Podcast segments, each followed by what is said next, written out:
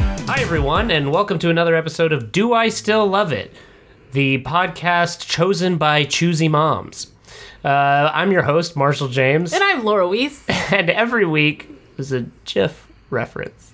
Whenever I hear whenever I hear choosy moms now, I my brain doesn't know whether or not it's like that. Choosy moms choose shortened animated videos. Yes, exactly. Is this your elaborate way of introducing the fact that you're now sponsored by Jiffy? I wish. Look, Procter is my- Mm, and Gamble, if you want to throw us some of that sweet PB money, we're It happy is to- pretty awkward. Like even in this day and age of like trying to eat more healthy, peanut butter is one of those things where I still just buy Jif. Like I tried to move away, and then I just like my childhood taste buds were like, "Fuck this real food."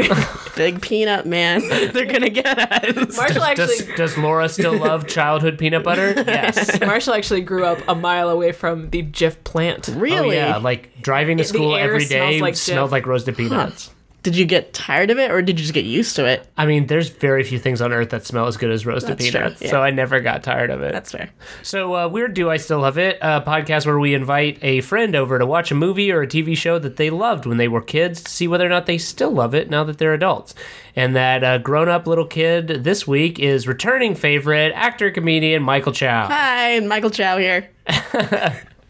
Mike is uh, gracious to drop over because we realized that we wanted to do Blade Runner because the uh, sequel is coming out or just came out this weekend, and uh, I wanted to go see it. And I told Laura that that phrase, "Oh man, uh, but we should rewatch the original Blade Runner because I haven't seen it in like forever." Marshall actually tried to watch this without doing an episode, and then I slapped him silly, and we Yeah. called Michael Chow. You gotta build that brand, Marshall. Yeah, I'm, I'm, so don't worry, everyone. I was grabbed just in time. So we have uh, Michael Chow returning to talk about some more dystopian future, um, and we're going to be watching 1982's Blade Runner by Ridley Scott, and uh, Mm. I'm I'm pretty stoked. This is not the first Ridley Scott film we've had. Oh yeah, we Oh did my Wild God. Jar- Oh yeah, that's Yes. right. This is a weird So you may trend. re- yeah, you may remember we had Michael Chow on for one of the earlier Ridley Scott movies, which was Legend, Mm-hmm. which, I which think. was horrible. Which was awful. yeah, it's real bad. Although uh, maybe that was right after this. I think this is the movie that because it I was don't know what eighty the four. I think. chronology is. Wait, I think from what I understand, there's a scene in Blade Runner that they just took straight out of Legend and just put it in. What really? Yeah, well, oh my well maybe gosh. we'll talk about it once we s- watch See the the movie, movie. but we'll, I'll tell you which scene it is. Great. Yeah. So, uh, Michael Chow, real briefly, what are the uh, plot points of Blade Runner as you remember them?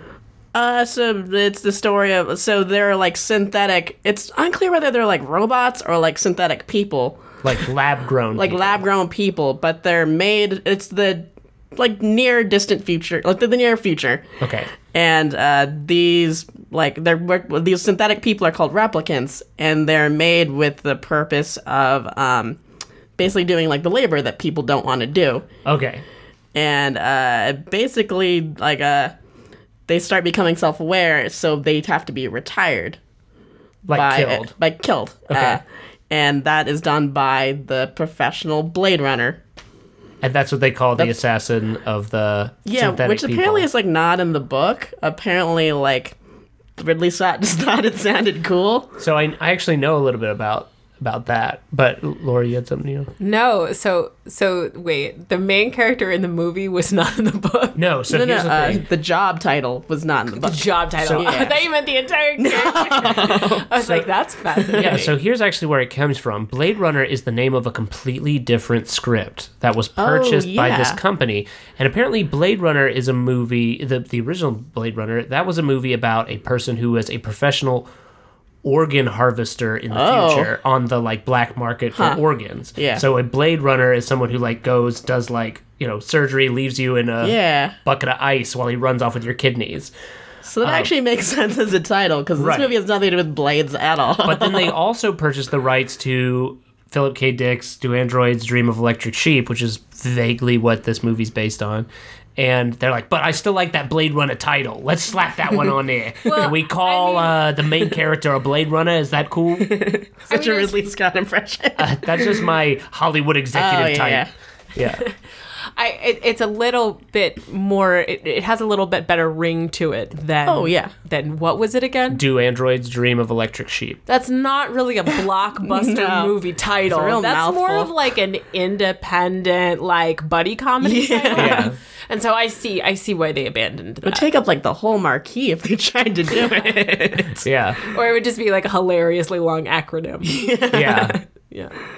So, uh, so Mike, so you were telling me that you remember that you have watched this at two different points in your life, Mm-hmm. and one time you hated it, and one time you loved it. Tell us about the Yeah. time you which came first. So uh, I the first time I saw it, I think I was like in sixth or seventh grade, and like my dad brought home a like he just my parents used to just buy movies without even like having seen them before. Sure. Yeah. they were like on sale, they just get it, and they brought home like this Harrison Ford sci-fi movie, and like oh I love Star Wars, I'm gonna love this movie, and. I really hated it the first time I saw it. Because you're like, this guy isn't like Han Solo at all. No, he's like a real dirtbag. but it's also just like uh, it's. I know. I think having seen it like the second time, I now think it's to its credit. But it's got a very slow, like meditative pace. okay. And I think as like a sixth, like, when I was in like sixth grade, I just didn't appreciate that sort of pacing. Sure. Like I just thought it was really boring. But I always liked the production design element of it. And then so I ended up seeing it much later in like college ish. Which Okay. I think that everybody I think I feel like everyone in college rewatches yeah, Blade yeah, Runner. yeah, yeah, yeah. And I have just liked it so much more and I kinda love it. Uh, what about you, Laura? I mean, okay, so like the only thing I remember about this movie is like like there's like a, a sex scene with like virtual reality machines. I think you're Uh, like I don't think that's in the movie. You're thinking of uh, Demolition Man with Whoa, Sylvester Stallone and Sandra Bullock, because they do have weird VR sex in that movie. and it's a dystopian movie. It's it's in the same genre. That I have It's true. no Yeah. clue. I've always thought that, that I always thought it was Blade Runner. no, I don't think so. Although, oh my god, we do have to do Demolition Man Oh, sometime yeah. because I did love that movie also. Well, then I have in years. literally no idea what I got myself into. Well, this has Harrison Ford in it though. I Yeah. like Harrison So this Ford. is 1982. So to put it in the Harrison Ford chronology, this movie came out after Empire Strikes Back, but before Return of the Jedi. Okay. So the ultimate fate of Han Solo is unknown at Mm-hmm. the time when this movie initially came out. Now there the I so I saw this movie I think I saw it in a very similar kind of pattern to Michael Chow, only the first time I saw it was around like yeah, 6th grade or something, and it kind of blurred together with all the sci-fi like 6th grade was around the time my parents started letting me watch whatever movie I wanted to watch as long as it wasn't gratuitously like like gratuitous sex scenes and even then like I could probably get away with it if I just my parents Mm-hmm. but like weren't around. violence is fine. But violence was totally fine. So I was getting way into like s- all sorts of sci-fi movies and like watching like Screamers and Enemy Mine and Blade Runner and uh and so I remember thinking like yeah it's awesome, but it didn't really stand out to me. okay. And then I did revisit it, um, like you said, like I think freshman year of Yeah. college, like you get out from underneath your parents' boot heel and you just want to watch Blade I want to Runner. be a film buff. yes. I'm gonna watch. I'm gonna watch The Godfather. I'm gonna watch Full Metal Jacket, and I'm and I'm going to to, watch- do it while I'm drinking natty ice. Yes. Yes. um, well, so what do you think it was that that changed between your first viewing and and your second viewing that like in you as a person from preteen Michael Chow Yeah. to teen teen Michael Chow? I think my attention span honestly just got better, and I guess I knew what to expect. Like I, when I first saw it, I thought it'd be like this like fun like sci-fi action thriller, and it's not really that at all. And going back, knowing all that, I think it worked out. Uh-huh. Uh, I just like robots a lot more now too. That's My just a love for concept. robots had really grown over those many years. Because as a kid, I didn't really like sci-fi a lot. I liked fantasy a lot more, and now I think I'm going the other direction now. Uh-huh. So I feel like my taste has just changed entirely. Oh wow. Okay. So Yeah. like so young Michael Chow, what would have been like a movie that he was way into around the time you first saw it and didn't really care for the movie? When was the first Lord of the Rings? The first Lord of the Rings was I like read in the books. '99. Okay. I think. I think it was So I definitely read the books as a kid, and then I loved the movies. So I was really into like Lord of the Rings. Okay. Yeah. Very cool. Very cool. Me too. Yeah. Yeah. Nerds unite. Yeah, I was always a pretty big sci-fi fan. More, Mm. I, I mean, I liked fantasy too, but I think sci-fi was always sort of my jam. Oh, But I think as a result, because I crammed in so much sci-fi Yeah. in my tween years, I think they all kind of ran together Oh, until sure. I started to revisit them as an adult. Yeah. And so, won't you join me as I revisit as an adult watching Blade Runner? Will we still love it? Who knows? I need your deck. This is a bad one. The worst yet. There was an escape from the off-world colonies two weeks ago. Six replicants, three male, three female. They slaughtered A 20. Blade Runner's job is to hunt down replicants, manufactured humans you can't tell from the real thing. What's this? Roy Batty, probably the leader.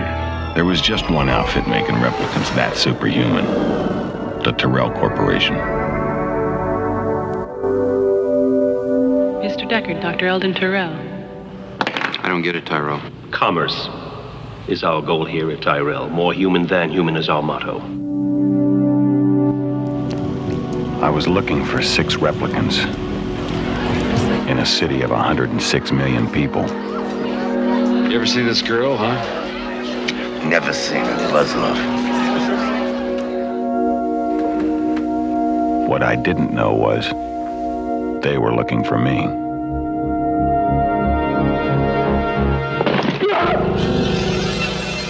Questions. I just do eyes. Ge- genetic design. Just eyes.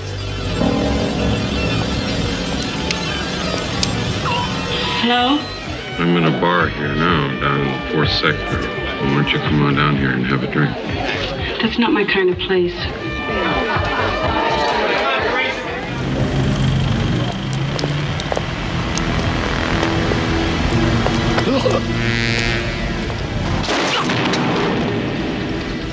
Time to die. If I didn't care more than words can say. If I didn't All right, so that was 1982's uh, Blade Runner by Ridley Scott, and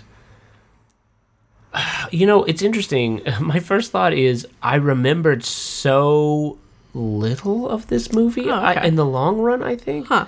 like the overall esthetic I very much remember. Mm-hmm. Oh, sure. Like, that's just burned in my memory. Right. And like I remembered certain key moments like Rutger Hauer's dying monolog Mm-hmm. and I remember Edward James almost dressing like a pimp but Yeah. being a cop. Sure. But otherwise I didn't really remember at all what this movie like scenes from this movie. I didn't know how the other replicants died. Like I none of the other replicants like had made any sort of impression on me. So Has that changed since? Well, okay, so it's it's interesting in that um, it's very easy for you to just watch this movie, I think, and just get lost in the art design. Like the production design is so cool. Oh, yeah, it's gorgeous. Yeah, you can get really lost in the art design. And I think it was interesting. You and you and I both kept commenting on how the art style and the storytelling really felt reminiscent of the kind of gritty anime. Oh, yeah, like, specifically, like, the cyberpunk anime genre. Yeah, Like, so- apparently it predates both Akira and Ghost in the Shell, which both seem like those would have been the influences on this, which I didn't know. Maybe this influenced that. Oh, yeah. I wouldn't be surprised at all. Yeah. I mean, the sort of the design of the buildings in the future plus the retrofitted like stuff that we recommend we Mm-hmm. recognize from our time period, which I thought was kind of interestingly played up in Looper. Like, Mm-hmm. that's another movie where we got to see the future and you see like uh or Honda Civic, but it has the um uh, like retrofitted exhaust pipe thing attached to the back. Mm-hmm. Yeah, like there's a certain genre of like dirty looking sci-fi, which I think like this and like Star Wars both have like kind of a rustic feel to like otherwise like should be sheen looking technology, totally. and I yeah. like that a lot. No, I mean, I, I think that it actually makes it realistic, though. It's very funny. So this this takes place Los Angeles, 2019, and like I can't help being in Los Angeles, 2017, and being like, they got that wrong, they got that wrong, this wrong, that wrong, this wrong, that wrong, and it's just funny to think about all the ways in which um, the future wasn't uh, predicted Sure. like the fact that the fact that I, I know that clearly there are there there are sci-fi worlds in which like an, a smartphone esque thing existed, Mhm. but the fact that that wasn't just completely across the board. And this, there's a payphone. There is Mm. Yeah. a video call payphone. It's like a Skype payphone. Yeah, it's Yeah. a Skype payphone. Which you know, like maybe that would be useful. Yeah. I could see that actually being Mhm. functional in bars because you could actually like have a way Mhm. that people could hear you. Um, somebody should get on that. Yeah. Yeah. you know, like uh, click it in along with like the old school photo booth Mhm. or Oh, yeah. or the um, the jukebox. Yeah. you know. But uh, no, I, it's funny. My my brain just continually was just like judging their ability to uh, figure out what modern day would be like. Well, one thing uh, we were talking about the photographs in this movie. Like throughout, you see photographs of people's family members, and they look like super old timey. Black and white or sepia tone. yeah, and I photos. feel like that's the precursor to like Instagram filters, where you like intentionally make it look a little dated, just because that's the nostalgia of it. I mean, I hope that's the case because if not, this the the set designer just like truly didn't understand what they were doing. Right. 'cause, like, so we established that since the movie takes place, the movie takes place in 2019 Mhm. uh, in Los Angeles. So very, very quickly in our near future. And uh, we realized that Deckard is probably supposed to be about as old as I am, which would mean that Deckard is born about the year that this movie came out. So this movie posited that in a young man's lifetime, it would go from life in the 1982 to flying cars, giant interactive billboards.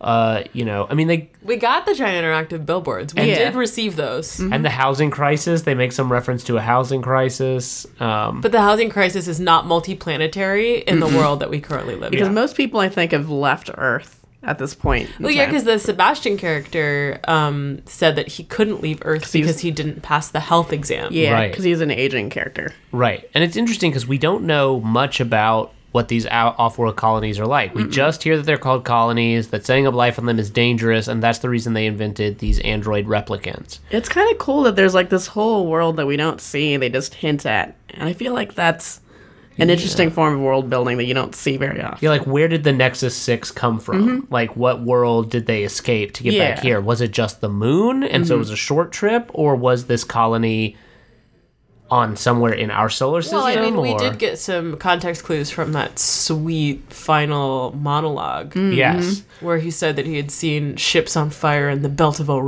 Orion. Yeah, and uh, sea beams in front of the Tannhauser gates, which are not. Like he's seen full space battles. He's seen Oh, Star Wars Wars. go on. Right. in sh- very short time. Yeah. So so Yeah. whatever their tr- whatever their travel is, it is like faster than light, Mm-hmm. Mhm. uh, like probably near instant teleportation. I do have some issue with the fact that they put this in 2019. Hmm. Yeah, y- you know, so this is an interesting trope I've always thought was because I was way into star- to sci-fi, and Mhm. anytime a sci-fi movie had an opportunity to place their their timeline, their actual timeline, it seemed like they always way under bet on how long into the future. Like the the most horrendous of this is Demolition Man, the, the movie Laura confused this for because Demolition Man came out in 1992 and the first act takes place in 1995. So they posit that in three years from when the movie comes out, we will have cryogenic freezing of criminals. I think that's something fun about Star Wars is Star Wars is like didn't happen here, happened millions of years ago. Yeah. Like that's a really clever way to like completely separate sci-fi. It's interesting. It kind of makes me wonder did naming what year this came out when, did that net the movie anything? Or would it, would it better just to, like, tell us this is Los Angeles and just, Mhm. like, because I've sometimes liked the sci fi movies that say, you know, the place and it says tomorrow. Yeah. you know and it's just ubi- like it's just mysteriously forever in a possible future It adds an interesting like surreal element though, like that maybe this is not the world that we should be aiming for, and like this is the world that's possible if we go much farther into a kind of worse world. yeah uh, you brought up an interesting question midway through that if you could be in any dystopian future what would you be in um, Yeah, that's the thing. Like, this is, uh, it's ostensibly a dystopia. I would prefer this version of Los Angeles. I would love to live in it. well, I just really like the architecture. Yeah. and it rains all the time Yeah, the climate's lovely. we're, we're way out of the drought Oh, yeah. uh, it's by constantly 2019. raining in Los Angeles in this movie. It's it's It's interesting. very Seattle now. yeah. So it's interesting because it's it's uh rainy a lot to really add to the noir Right. like detective thing and there is definitely a moment right before the weird questionable rape scene which we'll get Mm. to in a moment Yeah. but there's a moment that where the the trope of uh you know he's like just another Humphrey Bogart you know is uh, when Rachel, who is our kind of um, female lead, who is a replicant who She's not a femme fatale though, which is different from the usual. she's innocent, if Yeah. anything. She's the innocent, a rich man's daughter. She's kind of a blank. Yeah. y- Oh, that's actually great. She's the mysterious woman. Yeah. Yeah. that's what it is. Yeah, yeah, and like she's actually the only innocent character in this film. Oh, yeah. Yeah. Well, I guess uh, Sebastian is an innocent too. Aw, he yeah, that's true. And a simpleton. Mm-hmm. He's a sweetie. Yeah. I'm glad they didn't show us his death. Yeah. I anticipate he died. Oh, Right. yes, he's a he's a designer of replicants, but also sort of a simpleton. So when our rogue four replicants come across him, Mhm. I think they become aware that he's sort of a simpleton and is easy to fool. But he's also like their con. Like I think they're ba- they're basically children. They're only like a few years old. Right. Like Rucker Hauer's the oldest, and he's only like three and three quarters. And they are manipulative towards Sebastian, but I feel like Pris genuinely likes Sebastian. Agreed. Yeah. Yeah, that's Daryl Hannah's character, who's sort Mhm. of the sex bot, and she's the one who finds this um, designer, but then she's kind of taken by him, or at least thinks he is kind of She's charmed like her by him. little brother, the way she treats him. Like you assume that since he's a sex bot, she's gonna try to seduce him.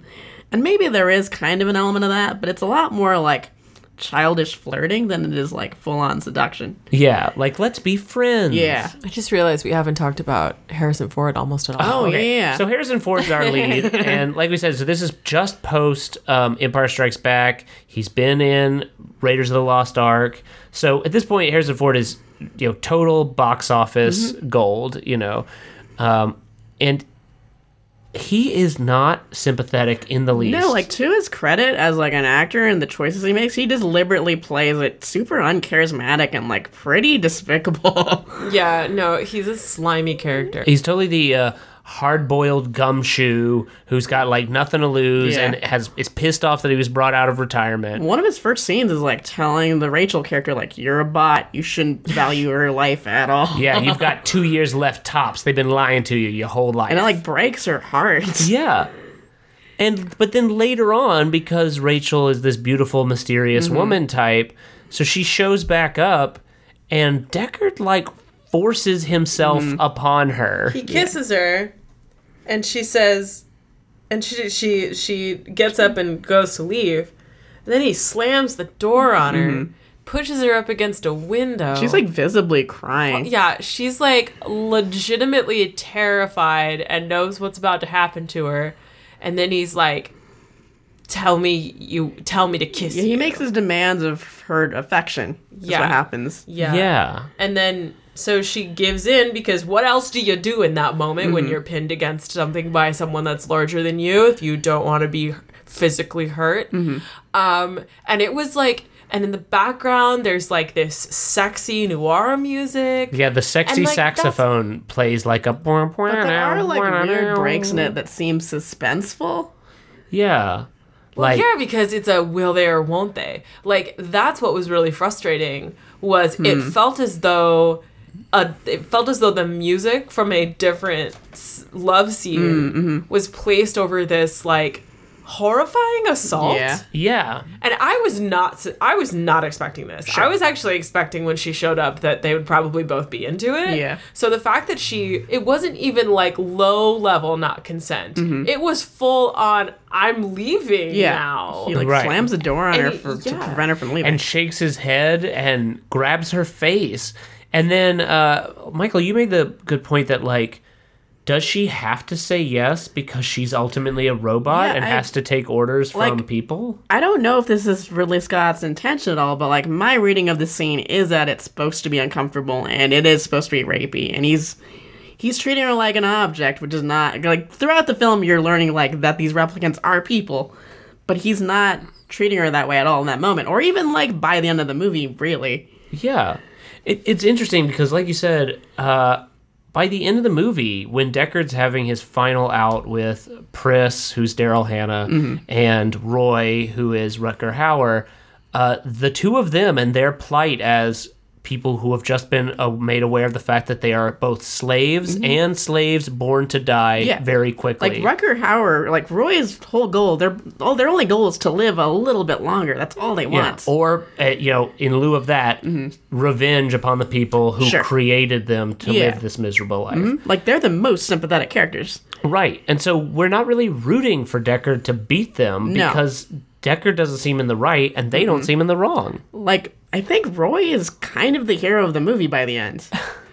yeah. He saves Deckard. Like he could have let him die. Yeah. And he like decides to have this moment where he like empathizes with this like horrible man. Yeah. Cause he like they the one thing they can bond over is death.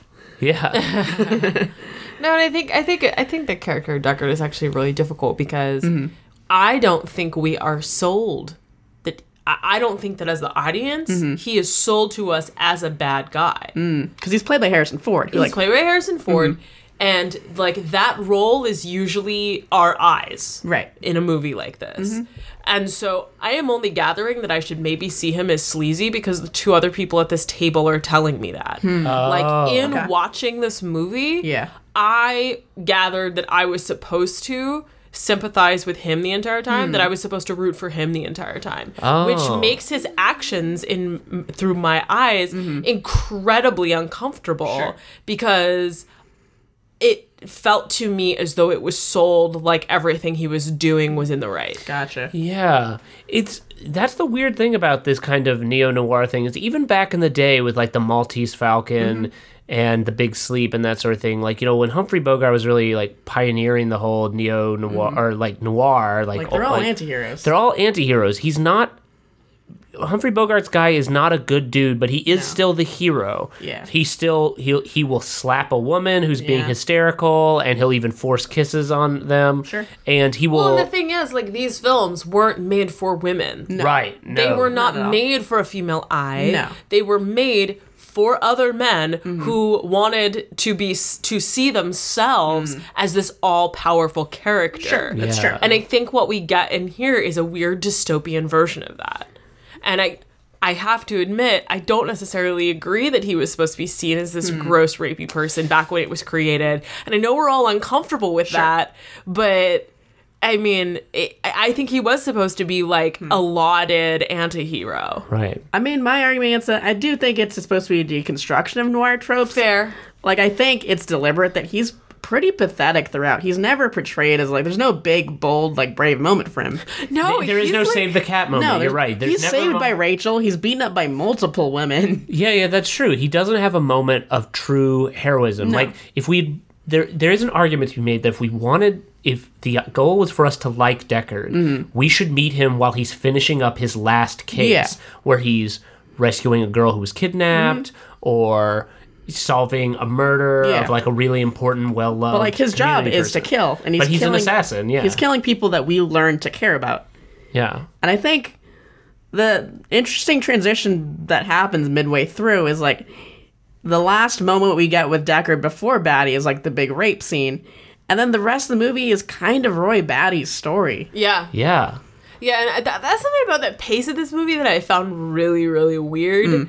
Was it's basically until the very end two different stories Mhm. smashed together and Sure. not cut together in a way that I found very cohesive. Hmm. Because like it would be, I actually said.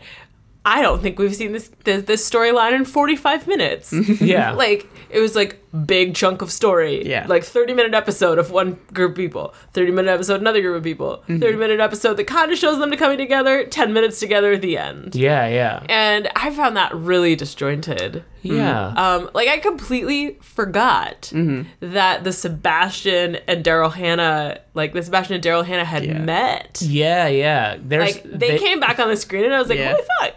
I totally forgot about these guys. It has become kind of a different movie in the second half of it. Yeah. But I, I kind of still think that's super deliberate. Because I think you get to the point where you're like, you're pretty unsympathetic to Deckard. And then it switches over to, a new, s- to Yeah. the characters that I think Ridley Scott definitely likes the most. Yeah. You know, and it's interesting because like again talking about like Deckard, we first start realizing like that he's not a great dude, or at Mhm. least the things he's doing are not great by our modern sensibilities, because he drops all that information on Rachel, who's just Mhm. being the she seems like she's a personal assistant or Yeah. a secretary or something for our kind of villainous designer of all replicants. Mm, mhm. And uh, Harrison Ford just kind of drops the knowledge bomb on her that she's a replicant. She's probably going to die in like two years. Yeah. And I was like, God, that is devastating. Could you imagine if someone came up to you and was like, anything before two years ago was Mhm. actually an implanted memory and That you're going to would- die in two years? That would be uh that would be an existential um terrifying experience Yeah. that I think wouldn't become any more comfortable until the moment that you died No. and just ceased to exist. the whole time you're just having a hope that that person was just an asshole. They were Mhm. just trying to fuck with me. Yeah. You like, there's no way you would as- accept it, Mhm. right? Like you would Uh, fight the- against that idea. I will counter to say that um, the designer of said bots um, did say that she was suspecting she might be. Uh, sure. Oh. But he like didn't tell her that was a part of it. No, because he didn't want her to know. Because the experiment was, if he could implant all these memories, Mm. would she, would she be able to live her entire life completely like unaware that she was this like, m- you know, monstrous, intense That does- thing, that killing machine. Well, you know what's weird is though the implications that no replicant ever knows that they're replicants. Yeah. and so that opens up a whole can of worms. Like, who decided or why was it decided that replicants should all be lied to? Mhm. That their true nature should never be known to them? Because it seems dangerous. Because obviously, when they find out what their true nature is, they want to. Do we know if that's the case for every applicant, or is it just Rachel? Is she just the Yeah, I test? didn't But the- gather but that. the- I didn't think the Nexus Six seemed to know. Oh, like, I they did. seemed outraged. by the- I, thought they come. I thought they came back specifically. I thought they came back to Earth yeah. specifically to Yeah, the- try to get the, guy that to give them trio's more there life. to get the inf- they're there to get more life. Oh, Yeah. okay, okay, okay. I think Rachel is different. Yeah, Rachel was an experiment. Yeah. She's like the next so she's like the next generation. Um, and he's created her specifically with implanted memories to see if, if she would be more controllable Mhm. than the replicants Nexus Six. Yeah. that, That does play into. I think I brought it up after the movie's over, but it's been the like ongoing question forever with Blade Runner: Is Deckard a replicant? Right. So so there are two moments that that we really picked up on where the idea that Deckard could be a replicant himself and not know it is early in the movie after he's tested Rachel with this sort of they call it a void void comp test. Void comp test. Yeah. Which is basically like a Turing test. Yeah. But to try and test whether or not by looking at somebody's like n- responses to you telling them fucked up shit Mm-hmm. Mhm. because it's pretty much him just Yeah. saying like you walk into your house you've seen your kids have been murdered and spread around the bedroom what do you do you know like or you're you find your husband cheating on you with a llama you know that sort of thing uh, oh God, no! um, I kicked that dingus out. so they uh, so he's like putting this test on her and um and she goes well you know like deckard have you ever given that test to yourself and like in the moment, he's already asleep, so he never hears that question. yeah and then later on so edward james olmos has a very small part in this movie but he's basically playing the police officer that is deckard's like analog in the police department Yeah. that he reports to and every time he investigates a scene his like calling card He that him makes as a like an de- origami animal and leaves it there. Yeah. like like he's a serial killer. Like, What the fuck? You know that I have investigated this crime scene. Who does that? It's a really bad detective. Sir, we found this evidence on the scene. Uh, uh, no, no, no, no. I, I left that there. Sir, you mean you planted evidence at the scene? No, no. It's my it's like a calling card. It means I've investigated here. Wh- Why, why would you do that, Are sir? they generally supposed to do like retorts to things that they're s- talking about? I guess. He, puts, like, he makes like a matchstick man. Yeah. He makes Uh, like a. It's all dumb. Well, It uh, leaves it- well. So earlier in the movie, like uh, Deckard's just like daydreaming, and he like imagines this memory of a unicorn. He um, he remembers seeing the movie. He imagines seeing. Oh yeah, uh, we were talking Is earlier it- about how there was a scene taken from Legend. I mean, like, let's think about it, guys. He, he could have seen Legend. Yeah, you might have watched Legend had because fun. Legend would have come out in 1984. This might just legit be a memory of his childhood of watching his favorite movie, Legend. Yeah. Which is like a hilarious Ridley Scott like promo for his other film. right. Yeah, there's a scene with just a really short scene of the unicorn from Legend, which was another movie reviewed by Michael Chow. Which if I you're did not enjoying this like. episode, Nobody liked please. it. I mean, like, basically all that movie was was a unicorn running around Yeah. for Yeah. an hour and a half. With a very thin plot. So, yeah, no, like, basically we just watched Legend again. again. This movie ha- is a mystery, but it's like not super focused on that mystery, really. Right, because it's not a mystery with like a bunch of like clues for you to solve. Like, Like there's it's a really moment- more of a chase movie.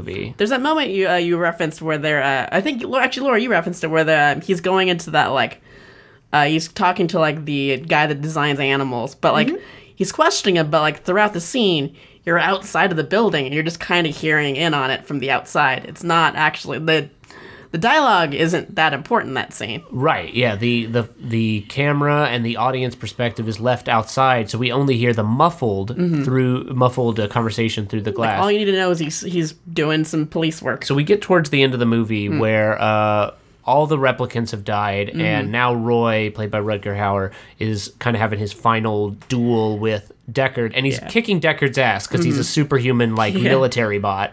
There's a moment where Deckard, who's now beat the fuck up, and he is trying to escape, and he's about to fall to his death, and Rutger Hauer saves his life and then proceeds to give this his famous monologue about you know I've seen all sorts of fucked up shit. Um, And it's all gonna disappear before me. and all and all my memories, Yeah. all these things I've seen don't No. matter for shit. No, they're gonna They're gonna wash disappear. away like tears and rain. And then Yeah. he says, and now it's time to die. Yeah. And then he just. And then he like, lets a dove turns off. Yeah, and then a dove flies. Again, going with your idea that Roy's kind of the hero Mhm. is like Roy gets the final line. It's not Mm-hmm. Yeah. a villainous monologue. No. It's not I'm going to get you, Jones. Well, you know? last act is to save Deckard. Yeah. Many of the other replicants Yeah. in the movie had little moments where they showed like I'm a human. Yeah. Like I'm just as human as you Mhm. are. Or, you know, than Mm. arguably are are you a human, you know? I also think I, I I'm really struck right now by thinking about the fact that he knows as he's dying, Mm. un- unlike a human that doesn't really know where they Oh, go yeah. next. Mhm. He knows that just he ceases. Yeah. Yeah. Like his program is done Mm-hmm. Mhm. and he ceases to exist in a way that we as humans at least have that open-ended question. Yeah. Of is it everything or is it nothing or is it something in between? He knows it down to the moment. Yeah, Yeah. literally, like a like a ticking thing of Well, I he's- cease he feels to his exist. body freezing up as he's Yeah. just moving. That's terrifying. Yeah. Yeah, Yeah. and, so all of the things that make him feel like the concept of humanity Mm-hmm. Mhm. are just fake. Yeah, and then they just are done. Yeah. crazy thought. Do you think they're fake though? What do you mean by that? No, no. What I mean is he he's sitting here Mm. like feeling, basically feeling like feeling all these human emotions. Oh, yeah. Like he, I, I don't know if we said it on here, if we said it beforehand, but the the fact that they they said in the beginning that you know these these uh, replicates have no emotions, Mm. and then we see these like very very Oh, yeah. like deep meaningful Oh, yeah. interactions um, that that show that that's not true at all. Oh. Yeah, how do any of these replicants fail the void comp test? No. Yeah. They're all far more emotional than Deckard ever is. Except for that one guy in the beginning Oh, who sure. Harrison Ford ended up killing. Like Yeah. that guy was a meathead, but he was a meathead. Right. We have humans like that. If you were to change anything about this movie, Hmm. what would it be? Because I think one thing that I think would make this movie better is I don't think it needs Deckard in it. I think Hmm. this movie could have been about the replicants and it could have started a little bit earlier Sure. with them like hinging on the thing that like they find out Hmm. that they're their motivations are not their own. Yeah. They're like, how would it be to be somebody who's like, you know, a soldier fighting in a war and feeling Mhm. like all that patriotism and all that stuff, and it, you're told, actually, I can prove to you that you're a slave race of Mm. robots who all of your memories are just bullshit. Yeah. and you don't actually owe So you would really like Westworld then, because that's exactly what that show is all about. Oh, okay. Yeah. So I, I find it funny that that that whole how would I change this? Mm-hmm. Mhm. That's literally what someone that what you would need to say to Ridley Scott after Hmm. his first writing of the script. Be like, Hmm. okay, so this thing you created, eh, but the world's really cool. Why don't we focus it from a totally different angle and rewrite the entire script? Well, but, I mean, it could have still kept Like- with them. Like, I mean, we still have our principal villain, who's the the designer of all replicants. Yes, but it's an, it would not be a noir anymore. No. No, It'd be a different movie. No, it'd be a now it'd different be movie. more of a revenge It'd be film. a very, it would be a very compelling film, but it would be a totally different movie. I think you like I, I if you re- if you believe like I do that Deckard is supposed to be despicable, I think you need that contrast. That's true. Without Deckard, their action, the actions of the replicants, just seem bloodthirsty. Yeah. What is everyone's enjoyment of this movie? I, I like that this is an intelligent movie about AI and about the question human beings are going to have to ask ourselves about as we develop like real behaving AI. How do we control? Are we should we feel okay about wanting to control an artificial intelligence? Mhm. And if so, in what ways do we do that that don't lead toward resentment? Like how do we keep how do we create life that does not resent being limited? Like what's the thing right now? The people are building sex bots apparently. right? If if you make a sentient being, Mhm. then uh, like what responsibility do you have towards it? Yeah, and what responsibility to it being able to self determine? Yeah. because like that whole kind of scene, the creepy rape scene, Yeah. is made creepier when you brought up like, can she refuse him his orders? Yeah. because does yeah does she have and does she have programming that is specifically making it so she can't? Yeah. right. Yeah, we don't know what the consent is there. Right. Right. And I, you know, and that's also something that's sort of interesting. If you um, like, I was a big fan of The Matrix, Mhm. and they were a bunch of like little um, Oh, the animatrix? the animatrix, Yeah, these I love the animated Animatrix. shorts that were set in the world. And one of the animatrix movies was called uh, the was called the the Second Renaissance, and it's pretty much just the prologue that sets up how Oh, did the yeah. Matrix happen. And it all kind of revolves around the idea of like AIs. Can AIs be guilty of like motives Hmm. for murder? Yeah. What if the person that they murdered has wronged them? Yeah. W- And what if if they had been a human, we would have seen that murder as a Mhm. defense Yeah. you know but now because they're a robot we want to just judge them as oh crazy machine must be shut down and melted How do you think this movie? What do you think? What do you think w- they believe that humanity is? Because I think at the beginning they positioned it as what your memories are, but I don't think that's really all it is in the movie. oh like if 'Cause that's Rutger why they're- Hauer is acting how he's acting in the moment is more important than his memories I think that's probably the case. yeah What do you think, Laura? Oh, interesting. So what you're saying is this is kind of this this film actually poses a question to us to Mhm. decide what humanity is. Yeah. Okay. Um I I th- that's that's a really interesting concept because in thinking of it this film through that lens Mhm. that really muddies the waters. Yeah. Because you know, and it's it's really interesting to see the concept of AI actually covered in flesh Mhm. Mhm. and actually not insidious yeah in some ways i mean like clearly in some ways they are but Mhm. um in in other ways not Yeah. and so i am always historically uncomfortable with ai Uh-huh. not gonna lie uh, which is always surprising considering like how how much like my fingers have like been in tech and stuff like that like i'm very uncomfortable with the concepts and so this just made me even more uncomfortable Mm. because i'm basically like why are we creating things that we can't control Sure. but then you're literally asking yourself, like, but okay, sorry, I'm just having a Yeah, kind of a nope. brain explosion Uh-uh, moment. yeah. The same can be said for if I get pregnant. right yeah because you Yeah. can't you And I- can't truly control a child for very Yeah. long And I just realized that.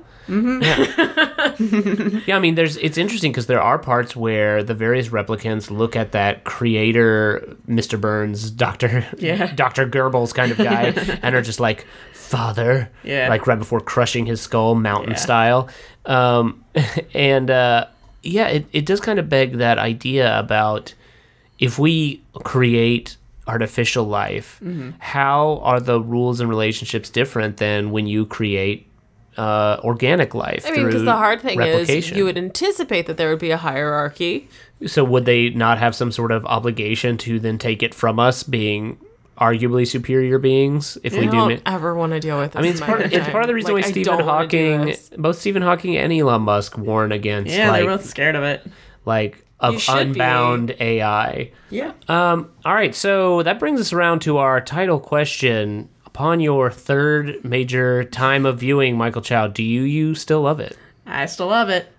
I think it's a really good movie. Great. All right, Laura. Um. Okay. Like, I didn't dislike this movie. Mm. I haven't decided yet. I think that's like a first on here. Okay. I think Oh. I need to chew on this movie for a couple of days Sure. to decide whether or not I liked it. So now, do you remember if you had seen it, or had I- you only I have seen not. Demolition Man? I okay. have not So this is seen the this first time movie. viewing for yeah, Laura. this was the first time viewing for me. I thought I had, hmm but I literally remember the wrong.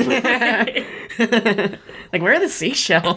I mean, like, isn't that the classic? Do Yeah. I still love it? I'm like, this is not the movie. Yeah, I thought it was. Yeah, yeah, yeah. I'll be interested. There's several movies where like I have only a vague idea that I've seen it, and I'm interested for when we hit one where I'm like, nope, this is not at all what I thought it was. You know, I do not love it as much as I did when I first saw it. Or as much as you had had anticipated, you walked into this one thinking like, yeah.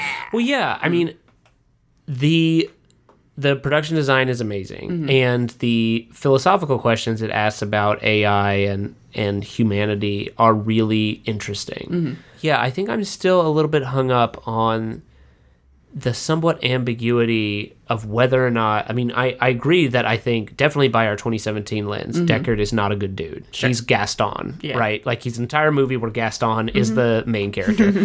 but I'm with Laura in that also I'm not sure Mm. if you know 25 years ago or 35 years ago Yeah. when this movie came out if it was intended that way or if Deckard was supposed to be just our dashing hero and Rutger Hauer is just supposed to be our poetic villain at the end. I kind of wish we had just a little bit more Mm. character development of just about anyone. I Mm. think there were just a few too many characters that then they were all dividing up their Mm. screen time so much Well, I think that I, I, I think we keep calling this a sci-fi, but I think it was just as much a noir. And Yeah. noir is completely is completely based in trope. It's completely based in stock Totally. characters, and so I'm having a hard time like trying to marry those two in my head Sure. afterward, which is funny because it worked for me in the moment.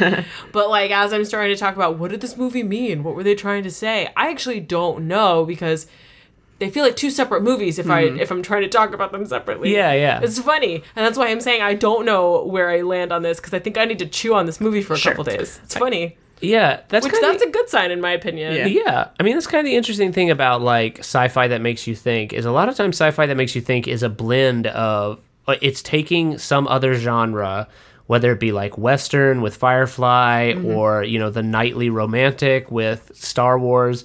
And uh, but putting like sci-fi trappings on it, and this really is just a detective noir mystery. Yeah. um, and in that sense, it it succeeds in a in a real big way because you I- you are I do spend a lot of the movie wondering about people's motivations. Yeah. There's a lot of times where I I still to the very end didn't know whether or not like Rachel was going to be you know quote unquote a good per- good guy Mhm. or was she somehow going to betray our hero. Sure. So on the whole, I I don't dislike it. I I Mhm. did like it, but. Uh, it wasn't a 100% slam dunk like I Sure. for me like I thought it was going to be. Oh, I just realized that Rachel's a completely useless character. Yeah, I mean she's I mean she's literally a prop in the movie. Yeah. Yeah. Like it just really hit me. Like at the end, he goes in the room and then he's like, "Yeah, tell me you love me," and she's like, "I love you," Yeah. and he He's kisses like, her "Tell me you trust Spider-Man me." style. Yeah. And, like, oh, gross. And she's like, I love you. I trust you. And I'm like, why, would you Why? do either of those Yeah. things? This guy hunts you, your people for a living, and he sort of raped you just a moment Yeah. ago. Weird. Depressing. Well, this is definitely gonna be one to think about, and I'm definitely interested to see the the sequel. Oh yeah, I've seen it. It's great. Oh yeah. Yeah. Oh man. Uh, yeah, I'm I'm very interested to see it. Very excited to see Harrison Ford back. I'd be really wondering whether or not he continues to play Deckard as as we kind of see him, the slimy gumshoe, or whether or not they've heroified him and he's just I mean, all good. We'll find out. You know, like character arcs over 30 years are pretty intense. so, yeah. He managed to maintain that slow boil with Han Solo uh, in the uh, new Star Wars movie. So I think he's revived like three franchises. at this yeah. point. Yeah, we just need a new fugitive and a new Air Force One. Get off of my plane. Even framed again. Yeah. that seems like that's it for this week. I really want to thank uh, actor, comedian Michael Chow for coming over and doing yet another for having me. dystopian film with us. Yeah. Yeah. So what uh, what sort of projects you got coming up? Um. So, uh, Sean uh, Pascas of the show. Uh, I Sean we've- George. Yeah, Sean George. Uh, we've talked about Dick Ripper before. Ah, yes, the such an evocative title. Uh, we ha- it's screening uh, this month uh, on the 21st at um, October 21st. yeah a festival called um, Planet Nine uh, Film Festival. It's gonna be at the California Institute of Abnormal Arts. oh, shit. Is, yeah. that, is that here in LA and Yeah, Hollywood it's like sometime? in Burbank area. Okay, very cool. That's Yeah. on the 21st of October. Yeah, uh, I think the festival itself starts at seven, and ours is screening around like eleven. Man, well, I might just have to go then. Yeah. Nice. Uh, so come on out to the 20 on the 21st October to uh, the film festival and check out Dick Ripper, cre- created by uh, friends of the show Michael Chow and Sean George. That's about it for us. Uh, thank you for listening to Do I Still Love It. If you want to reach out to us, we're at Do I Still Love It all over the internet on the Instagram and Facebook and stuff. You can also email us at Do I Still Love It at gmail.com. Uh, so get at us on the social media. Let us know. Do you think Decker is a robot? It's just throw in your feeling on the eternal question of like, is he a robot? Has he been a robot this whole time? Also, check us out on iTunes, Google Play, or uh, on Stitcher, wherever you get your podcasts, and share the podcast with a friend of yours who loves nostalgia or movies or both of those things. And please, if you can subscribe, rate, and review, you know, maybe like some five stars. yeah. I'd really appreciate It's a really it. great back catalog. Uh, yeah, that we've got all the episodes up and we're giving them all away for free. So the least you could do is go rate, review, and write a little, uh, you know, hey, I loved it. Maybe Thanks, uh, dudes. share it around on your social media. Help us out. We're a family affair here. Uh, all right. Well, for do I still love it? I'm Marshall James And I'm Laura Weiss. saying uh, I'm I'm definitely not a replicant. I don't know about you guys. It's no way. I'm a robot. I know it's real. I'm a replicant.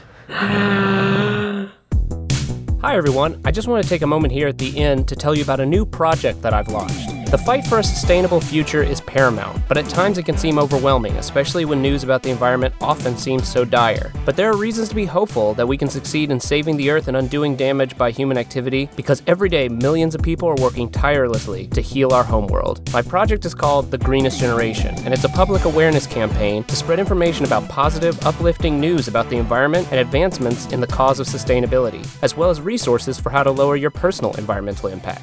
So please follow The Greenest Generation on Facebook and Instagram at Greenest Generation and on Twitter at GreenGenBlog. Thanks so much.